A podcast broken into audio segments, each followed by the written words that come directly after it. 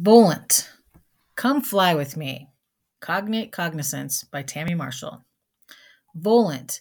An adjective meaning that something is flying or capable of flying. Volante. The Spanish cognate of the same meaning. When you learn Spanish, you will usually come upon the verb volar, which means to fly. Volar comes straight from the Latin verb volare, which also means to fly. If you are a music buff, you might recognize Volare as the title of a song written and sung originally by Domenico Modugno that has been redone by many artists, including Dean Martin, Bobby Rydell, and the Gipsy Kings, my favorite version. You can enjoy their version here. In English, the word volar also exists, but it's an adjective describing something that is used for flight. This isn't the commonly used meaning of volar, as I explained below.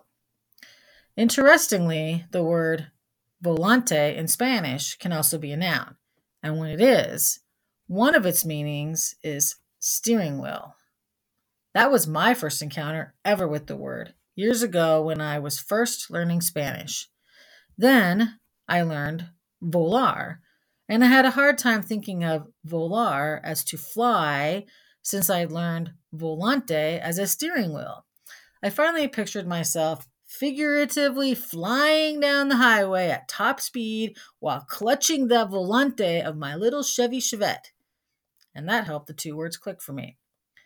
The word volante does exist in English too, but it is used exclusively in music direction when you want the music to move with light rapidity, in other words, you want it to fly like a little birdie. Along with volante, the words volant and volar are not commonly used in English, so it can be hard to make that cognate connection. However, the word volatile is very common. That's right, volatile comes from the same Latin base as volant and volar. In fact, its original meaning was to describe animals and insects that could fly.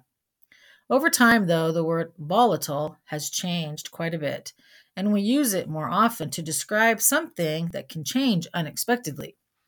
If you imagine a person with a quick temper, though, and you assign the expression fly off the handle to that person, then you can associate volatile with flying, and that can help you make the connection with volant and volar. The more commonly used definition in English for volar, though, has nothing to do with flying. Volar is used to describe something that is located on the palm of your hand or the sole of your foot, and it comes from a totally different Latin word. Instances like this make learning a language both utterly frustrating and utterly fascinating, in my humble opinion at least. While I don't like to fly, it is a very common mode of transportation, and knowing basic vocabulary for it helps with travel planning. If you are taking a trip to any Spanish speaking country and find yourself at the airport, you may find the word vuelo useful. Vuelo means flight, as in your flight number.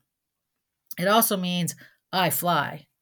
I thought I'd throw that in just in case you'd like to be a bit more confused. Ha ha.